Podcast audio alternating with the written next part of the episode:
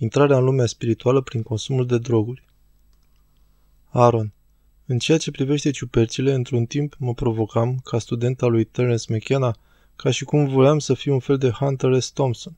Și vreau să spun că am experiență extensivă cu mulțimă de halucinogene și uitându-mă în urmă la toate acestea, nu pot să mă gândesc decât la demoni, entități necurate, farmachia, vrăjitorie, ceea ce e de evitat cu orice preț.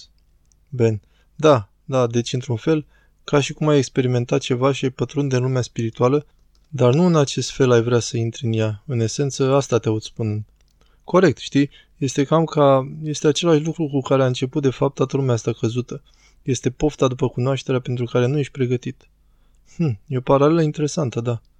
Lucrurile pe care le-ai putea învăța și acele experiențe se bazează pe un fel de adevăr. Sunt poate 80% adevărate. Dar există 20% înșelăciune care te îndepărtează în cele din urmă de Dumnezeu. Interesant.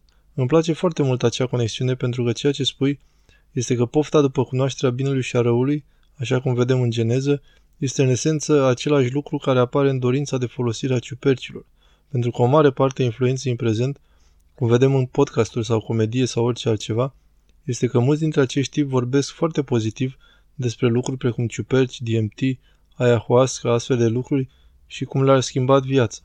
Deci ceea ce spui este că da, există o sămânță sau chiar un mare procent de adevăr, dar ceea ce urmează va fi că te poate duce la o sândă veșnică. Da. E ca și atunci când îndrepți un telescop spre ceva. S-ar putea să miști telescopul doar cu o fracțiune de milimetru aici, dar rezultatul final la milioane de kilometri departare să fie un abis uriaș. Da, wow,